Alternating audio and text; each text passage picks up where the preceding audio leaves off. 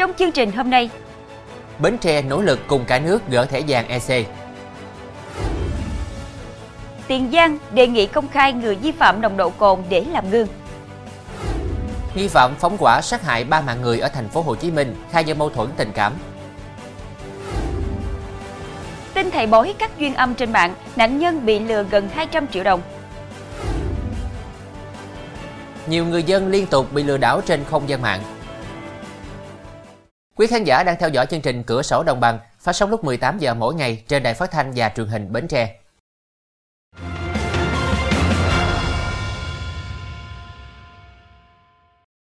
Thưa quý vị, cùng với việc nỗ lực trong khai thác tạo nguồn thu nhập ổn định đời sống, người dân ở Bến Tre đang tích cực thực hiện đúng các quy định trong khai thác, góp phần cùng cả nước sớm tháo gỡ thẻ vàng IUU. Bến Tre đã thành lập ban chỉ đạo 689 tỉnh từ năm 2017, hàng năm có kiện toàn và có kế hoạch hoạt động cụ thể, cuối năm có tổng kết đánh giá và đưa ra nhiều giải pháp thiết thực để thực hiện và đạt kết quả khá tốt. Nhờ vậy mà ngư dân Bến Tre đã nâng cao nhận thức, ý thức chấp hành nghiêm các quy định của nhà nước trong khai thác biển. Ông Trần Văn Ích, ngư dân tại xã Tân Thủy, huyện Ba Tri, tỉnh Bến Tre cho biết, ông làm nghề đánh bắt hải sản gần 20 năm. Hiện tại, gia đình ông có 3 tàu khai thác biển, trong đó có một tàu đánh bắt xa bờ. Gần đây, dù nghề đánh bắt hải sản có gặp khó khăn, nhưng tàu của ông luôn chấp hành các quy định, tuyệt đối không vi phạm vùng biển nước ngoài. Đến nay, ở Bến Tre, tất cả tàu tham gia khai thác xa bờ đều lắp đặt thiết bị giám sát hành trình và duy trì khi hoạt động. Công tác cập rời cảng chấp hành tốt, bảo đảm thủ tục đầy đủ khi đi khai thác như giấy tờ đăng ký, đăng kiểm, giấy phép khai thác, ghi nhật ký khai thác. Theo thống kê trên thiết bị giám sát hành trình, từ đầu năm 2023 đến nay, lượng phương tiện khai thác thủy sản vượt biên giới giảm mạnh so với những năm trước, đặc biệt không có tàu cá nào bị bắt giữ do đánh bắt trên vùng biển nước ngoài.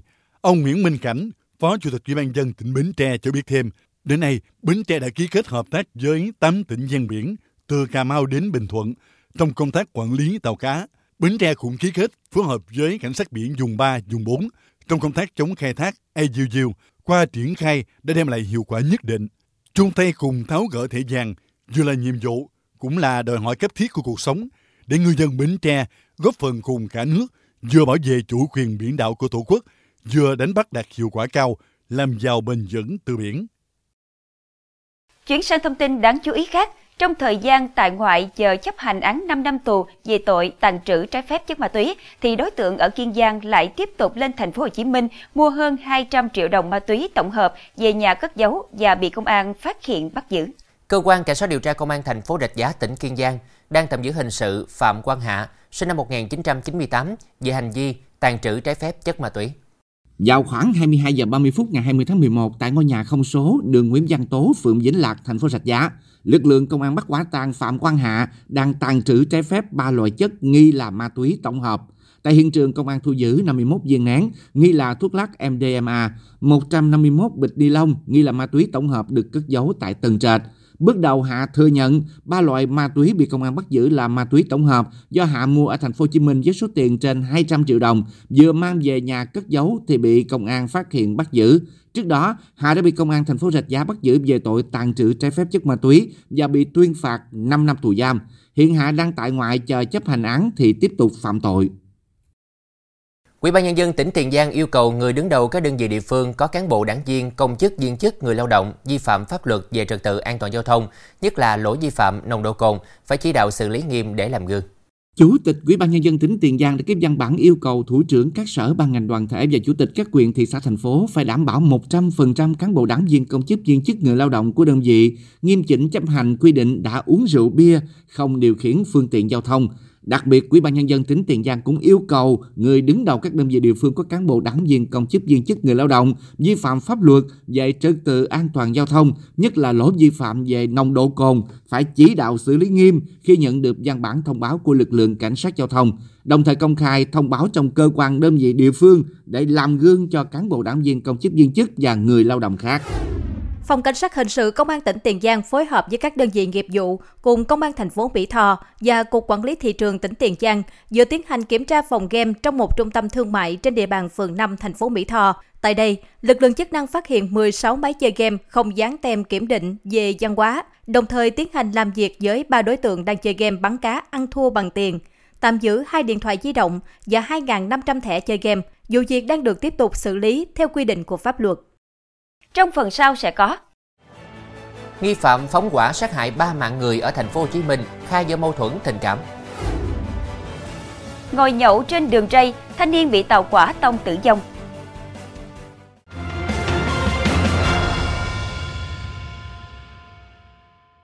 Chuyển sang nội dung đáng quan tâm khác, tại thành phố Hồ Chí Minh, người dân chưa hết bàng hoàng sau vụ phóng hỏa khiến 3 người trong một gia đình tử vong ở quận 8. Cơ quan cảnh sát điều tra công an quận 8 đang phối hợp cùng công an thành phố Hồ Chí Minh tạm giữ nghi phạm để lấy lời khai. Bước đầu, nghi phạm khai tên Nguyễn Văn Nhu, sinh năm 1995, ngụ tỉnh Hà Nam, thừa nhận sát hại chị D, tên gọi tắt, sinh năm 1991, ngụ số 260/45 Lưu Hữu Phước, phường 15, quận 8, do mâu thuẫn tình cảm. Sau khi sát hại chị D, Nhu tưới xăng khóa cửa nhốt cháu K, sinh năm 2021, và cháu B, sinh năm 2020, rồi phóng hỏa. Sau khi gây án, Nhu chạy bộ ra con hẻm, được một đoạn thì cởi áo rồi bắt xe ôm tẩu thoát. Tuy nhiên, khi đi tới gần cầu Nguyễn Tri Phương, nghi phạm bị bắt giữ. Trước đó, vào khoảng 16 giờ 30 phút hôm qua, nghi phạm mặc áo của một hãng xe ôm công nghệ, chở can xăng đi xe máy đến nhà chị D. Tại đây, cả hai xảy ra cự cãi, rồi ngọn lửa bùng lên. Người dân phát hiện phối hợp với lực lượng chức năng dập lửa, nhưng 3 nạn nhân đều đã tử vong. Thưa quý vị, mạng xã hội mới đây lan truyền đoạn clip ghi lại cảnh một tài xế taxi hãng Vinasun tại thành phố Hồ Chí Minh cự cãi với một du khách nước ngoài về việc tài xế này vứt hộp xốp đựng cơm cùng giỏ chai nước xuống lòng đường. Sau khi xác minh vụ việc, đại diện hãng taxi Vinasun vừa có phản hồi. Cụ thể, khi bị nhắc nhở về việc vứt rác bừa bãi, tài xế có hành động thách thức vị du khách. Vụ việc dừng lại khi nam tài xế quay về xe taxi đậu phía bên kia đường và lên phương tiện rời đi, rác vẫn nằm yên chỗ cũ. Qua xác minh, vụ việc xảy ra vào ngày 20 tháng 11 tại một tuyến đường ở khu vực trung tâm thành phố Hồ Chí Minh. Ông Tạ Long Hỷ, đại diện hãng taxi Vinasun cho biết, sau khi nắm được vụ việc, đơn vị đã ra quyết định tạm đình chỉ hoạt động đối với nam tài xế này, đồng thời gửi lời xin lỗi nam du khách và mong mọi người thông cảm về vụ việc không hay này. Tối qua, trên đường ray tại lý trình km 1536 qua thôn Trũng Liêm, xã Hàm Chính, huyện Hàm Thuận Bắc, tỉnh Bình Thuận, xảy ra vụ tai nạn khiến 1 người tử vong. Tại hiện trường, giữa đường ray có 3 lon bia dựng đứng, trong đó có 2 lon đã khui. Vào tối qua, anh Tê, sinh năm 1996, ngụ xã Hàm Chính, huyện Hàm Thuận Bắc, đến quán gần nhà mua 3 lon bia, rồi ra đường ray ngồi nhậu. Tàu hỏa SE6 trên hành trình hướng từ thành phố Hồ Chí Minh, Hà Nội, khi đến địa điểm trên đã tông vào anh T, khiến nạn nhân tử vong tại chỗ. Tại hiện trường, giữa đường ray có 3 lon bia, trong đó có 2 lon đã mở. Nhận được tin báo, cơ quan cảnh sát điều tra công an huyện Hàm Thuận Bắc đã khám nghiệm hiện trường để điều tra vụ việc. Tàu SE6 sau khoảng 15 phút dừng lại hiện trường để bàn giao vụ việc cho ga gần đó đã tiếp tục hành trình. Thưa quý vị, do có mâu thuẫn với công ty MCA có địa chỉ tại phường An Đông, thành phố Quế, tỉnh Thừa Thiên Huế, nam thanh niên giả danh là nhóm hacker tại Nhật Bản xâm nhập trái phép và tấn công trang web của công ty này. Với hành vi này, Phòng An ninh mạng và Phòng chống tội phạm sử dụng công nghệ cao Công an tỉnh Thừa Thiên Huế vừa khởi tố bị can, bắt tạm giam Nguyễn Nhật Trường, sinh năm 2000, ngụ xã Sơn Thủy, huyện A Lưới, tỉnh Thừa Thiên Huế. Trước đó, vì mâu thuẫn cá nhân, Trường sử dụng laptop của mình thực hiện xâm nhập vào các thư điện tử, email của các nhân viên trong công ty MCI, đọc được nội dung trao đổi nội bộ trong công ty và phát hiện địa chỉ các trang web của khách hàng của công ty MCI tại Mỹ. Sau đó, đối tượng lập ra một email nặc danh để giả danh mình là nhóm hacker tại Nhật Bản, nhắn đe dọa tới các thư điện tử của các nhân viên đối tác công ty này tại Mỹ. Ngoài ra, đối tượng còn thực hiện 3 đợt tấn công vào 2 trang web do công ty MCI quản lý, gây nên mối đe dọa thường xuyên liên tục đến hệ thống của doanh nghiệp. Một người phụ nữ ở tỉnh Thừa Thiên Huế lên mạng xem bói về đường tình duyên thì bị cặp nam nữ ở thành phố Hồ Chí Minh lừa làm các lễ cúng lấy 200 triệu đồng. Tháng 5 năm 2020, Hương đã lập tài khoản Facebook tên Biên Nguyễn rồi vào các nhóm bói toán với mục đích xem bói cho người khác để nhận tiền. Đến năm 2021, bằng hình thức xem bói trên mạng, Hương quen biết một người ở huyện Nam Đông, tỉnh Thừa Thiên Huế. Lợi dụng chuyện nạn nhân bị trục trặc tình cảm và muốn xem bói quá giải, Hương đã yêu cầu đóng tiền để hóa giải chuyện xấu, các duyên âm cho người phụ nữ trên. Sau đó, Hương cho người này số điện thoại của Nhân, giới thiệu đây là thầy Thịnh, chuyên giải bùa trục vong. Tin lời thầy bói giả mạo, nạn nhân đã trao đổi qua lại với Nhân. Cả hai đã liên tục yêu cầu nạn nhân chuyển tiền vào tài khoản để làm các lễ cúng hóa giải người âm theo đuổi với số tiền gần 200 triệu đồng. Thưa quý vị, chiều qua, Tòa án Nhân dân thành phố Đà Nẵng mở phiên tòa xét xử sơ thẩm đối với bị cáo Nguyễn Phước Long, sinh năm 2000, ngụ xã Hòa Khương, huyện Hòa Vang, thành phố Đà Nẵng, về tội giết người.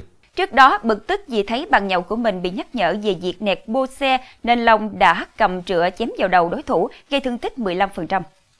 Khoảng 17 giờ ngày 29 tháng 10, Long cùng Nguyễn Công An sinh năm 2001, Nguyễn Vương sinh năm 1996, cùng ngụ huyện Hòa Vang, thành phố Đà Nẵng và một số thanh niên khác nhậu tại nhà Long. Đến khoảng 20 giờ, cả nhóm qua xã Hòa Tiến, huyện Hòa Vang chơi. An, Vương ra đến đường làng, vẫn điều khiển xe máy nẹt bô ầm ĩ. Lúc này nhóm của Nguyễn Tâm sinh năm 1999, Nguyễn Tôn sinh năm 1992 và hai người khác đều ngụ xã Hòa Khương, huyện Hòa Vang, đang nhậu tại nhà của Tôn, khó chịu vì tiếng nẹt bô nên nhắc nhở. Riêng Tâm ra chặn xe của An và Vương rồi tát hai cái vào mặt An. Thấy bạn bị đánh, Long dùng rựa chém trúng đầu của Tâm, gây thương tích 15%. Với hành vi này, Long chịu mức án 10 năm 6 tháng tù về tội giết người. Cũng tại thành phố Đà Nẵng, Công an quận Ngũ Hành Sơn vừa phát hiện và bắt quả tang nhóm 6 đối tượng có hành vi tổ chức sử dụng và sử dụng trái phép chất ma túy.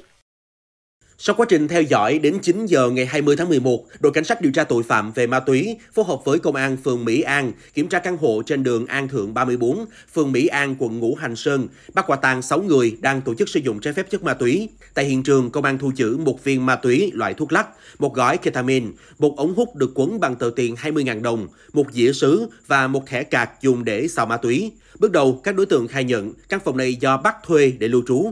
Bắc và Huy chung 5,1 triệu đồng để Huy mua 6 viên ma túy và một gói ketamine về cho cả nhóm sử dụng. Công an quận Ngũ Hành Sơn sau đó tạm giữ Bắc, Huy và Hiệp để tiếp tục điều tra, lập hồ sơ, đưa hai đối tượng nữ vào cơ sở xã hội Bầu Bàng, thành phố Đà Nẵng. Đối tượng còn lại thì cho gia đình bảo lãnh chờ xử lý. Thưa quý vị, thời điểm cuối năm, các loại tội phạm về buôn bán vận chuyển pháo nổ có chiều hướng gia tăng.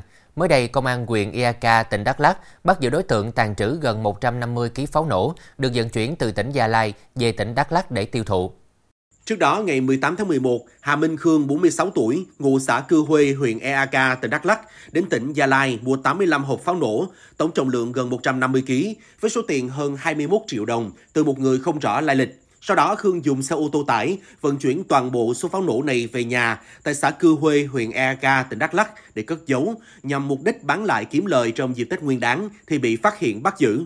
Lực lượng chức năng đang củng cố hồ sơ, xử lý đối tượng theo quy định của pháp luật. Trong phần sau của chương trình, báo động mức xả thải của giới siêu giàu.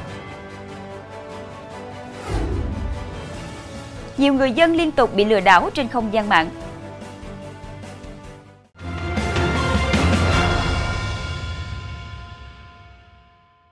Tiếp nối chương trình với các thông tin quốc tế liên quan vụ sập đường hầm đường bộ ở bang Uttarakhand khiến 41 công nhân bị mắc kẹt. Chính quyền Ấn Độ mới đây công bố những hình ảnh đầu tiên của họ.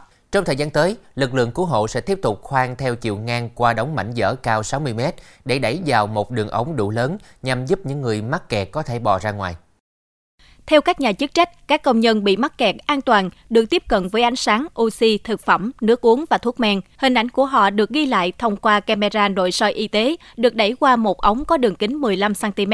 Ống này được nhét qua một lỗ mà đội cứu hộ đã khoan. Chính quyền chưa công bố nguyên nhân hầm sập, nhưng khu vực này thường xảy ra lở đất, động đất và lũ. Nỗ lực đưa 41 người ra ngoài đã bị chậm do gặp khó khăn khi khoan xuyên qua khu vực ở địa hình núi. Abhishek Sharma, bác sĩ tâm thần được chính quyền bang cử đến hiện trường, đã yêu cầu 41 người đàn ông đi bộ trong khu vực nơi họ bị mắc kẹt, tập các bài tập yoga nhẹ và thường xuyên nói chuyện với nhau để giữ tinh thần tốt.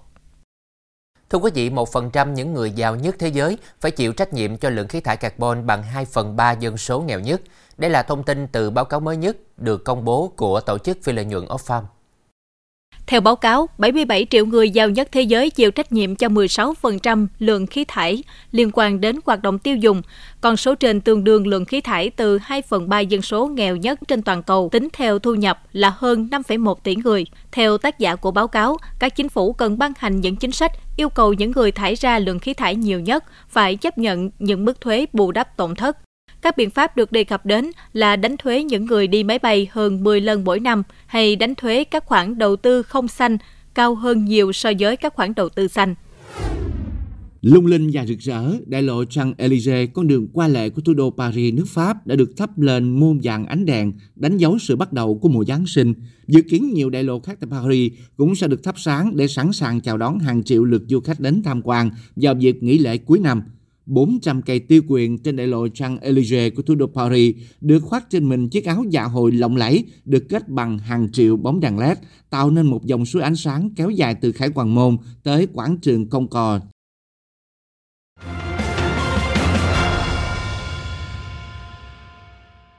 Thưa quý vị, thời gian gần đây, tội phạm lừa đảo trên không gian mạng trên địa bàn cả nước có chiều hướng gia tăng phức tạp. Với những thủ đoạn, chiêu thức tinh vi, người dùng bị thao túng tâm lý, mất cảnh giác, thủ đoạn cũ nhưng nhiều nạn nhân mới đã sập bẫy. Mới đây, Phòng Cảnh sát Hình sự Công an tỉnh Bắc Kạn tiếp nhận trình báo của một người phụ nữ ngụ tại huyện Ngân Sơn, tỉnh Bắc Kạn về việc bị lừa đảo số tiền 870 triệu đồng. Khoảng cuối tháng 9 năm 2023, chị này nhận được lời mời kết bạn trên mạng xã hội Facebook của một tài khoản tên Vũ Trung Quyền tự giới thiệu đang làm việc cho một công ty kinh doanh cờ bạc tại Singapore. Qua tin nhắn, đối tượng rủ rê người phụ nữ lập tài khoản tại trang web có tên miền advancegame.cfd để đầu tư. Khi chị lập tài khoản để truy cập vào thì là trang web có nội dung đánh bạc, cá cược trực tuyến. Ngày 15 tháng 10, chị đã nạp vào tài khoản bằng cách chuyển vào tài khoản của các đối tượng số tiền 82 triệu đồng, thì đến rạng sáng ngày 16 tháng 10, chị rút về tài khoản ngân hàng được 105 triệu đồng. Do tin tưởng đối tượng, từ ngày 16 tháng 10 đến ngày 26 tháng 10, người phụ nữ này tiếp tục nạp vào tài khoản trên trang web bằng cách chuyển vào tài khoản của các đối tượng tự nhận là chăm sóc khách hàng nhiều lần với tổng số tiền 870 triệu đồng, nhưng không rút ra được. Khi mà tham gia không gian mạng thì đặc biệt lưu ý là không thực hiện các cái nội dung liên quan đến việc chuyển tiền qua mạng, chuyển tiền đến những cái người mà chúng ta không rõ nhân thân lai lịch. Đặc biệt là khi mà có nội dung liên quan đến chuyển tiền, chúng ta phải tiến hành xác minh xem người đó có đúng tên đúng chính chủ và có phải là người quen không. Từ đầu năm đến nay, trên địa bàn tỉnh Bắc Kạn đã xảy ra hơn 10 vụ lừa đảo chiếm đoạt tài sản trên không gian mạng, khiến nhiều nạn nhân bị mất số tiền lớn. Và mặc dù đã được cảnh báo nhiều, thế nhưng vẫn tiếp tục có những nạn nhân mới của những chiêu trò lừa đảo này. Với những thủ đoạn giả danh cơ quan pháp luật, giả danh nhân viên ngân hàng, giả danh ngân hàng gửi tin nhắn kích hoạt dịch vụ, mạo danh công ty tài chính, tuyển cộng tác viên bán hàng trên mạng xã hội, sàn thương mại điện tử, sàn chứng khoán, lập sàn giao dịch ảo, đầu tư sinh lời. Cái đối tượng mà để tội phạm lợi dụng lừa đảo chiếm đoạt tài sản thì tập trung không chỉ riêng gì người dân, những người trong vùng đồng bào thiểu số, và chúng tập trung cả vào cán bộ, công chức, viên chức, và đối tượng của chúng là rất là rộng, bao hàm tất cả mọi người. Mọi người không đề cao cái tinh thần cảnh giác thì có thể là dễ dàng bị chúng lừa đảo chiếm đoạt tài sản. Theo cơ quan chức năng, thời gian qua công tác chuyển đổi số phát triển mạnh, mua sắm trực tuyến bùng nổ cùng với sự phổ biến của thanh toán không dùng tiền mặt đã đem lại nhiều tiện ích cho người dân. Tuy nhiên, ý thức và kiến thức bảo mật của phần đông người dùng còn hạn chế là nguyên nhân khiến tội phạm lừa đảo liên tục nhắm đến người dùng. Một số khách hàng vô tình cung cấp thông tin cá nhân như căn cước công dân, số tài khoản, mật khẩu, mã OTP hay mã số thanh toán khi tham gia mạng xã hội, sử dụng Internet, mua hàng qua mạng cho kẻ gian. Với sự đề cao cảnh giác của, đặc biệt là của đội ngũ giao dịch viên, do vậy là chúng tôi đã phát hiện và ngăn chặn kịp thời để không để cho những đối tượng lừa đảo khách hàng đến chuyển tiền cho bọn lừa đảo. Và thứ hai nữa là chúng tôi cũng kịp thời phối hợp báo cáo ngay với công an tỉnh và công an huyện để chúng tôi có cái quy chế phối hợp được điều chỉnh ở cái kỳ tới sẽ được điều chỉnh tốt hơn để cho chúng ta ngăn chặn được những cái lỗ hổng mà ở cái quy chế phối hợp cũ chưa đề cập đến. Thì theo đó thì chúng tôi cũng đã kịp thời khen thưởng và phổ biến rộng rãi đến toàn thể đội ngũ người lao động cũng như là đến khách hàng đến giao dịch để ngăn chặn những hiện tượng lừa đảo không thể xảy ra. Mạng xã hội, nơi mà những thông tin không được kiểm chứng, nhiều người chỉ vì sự chủ quan, thiếu hiểu biết đã để các đối tượng xấu lợi dụng thực hiện các hành vi phạm tội. Cùng với các giải pháp của lực lượng công an thì chính mỗi người sử dụng mạng xã hội cần tạo sức đề kháng như không truy cập đường link lạ, không tự ý cài đặt phần mềm, tuyệt đối không chuyển tiền theo yêu cầu của đối tượng. Mỗi người dân hãy nêu cao tinh thần cảnh giác với loại tội phạm này, không để trở thành nạn nhân bất đắc dĩ, mất tiền, tài sản. Thông tin vừa rồi cũng đã khép lại chương trình hôm nay. Hẹn gặp lại quý khán giả vào lúc 18 giờ ngày mai trên đài phát thanh và truyền hình Bến Tre. Khánh Trình, Quỳnh Như xin kính chào tạm biệt và kính chúc quý khán giả một buổi tối với thật nhiều điều tốt lành.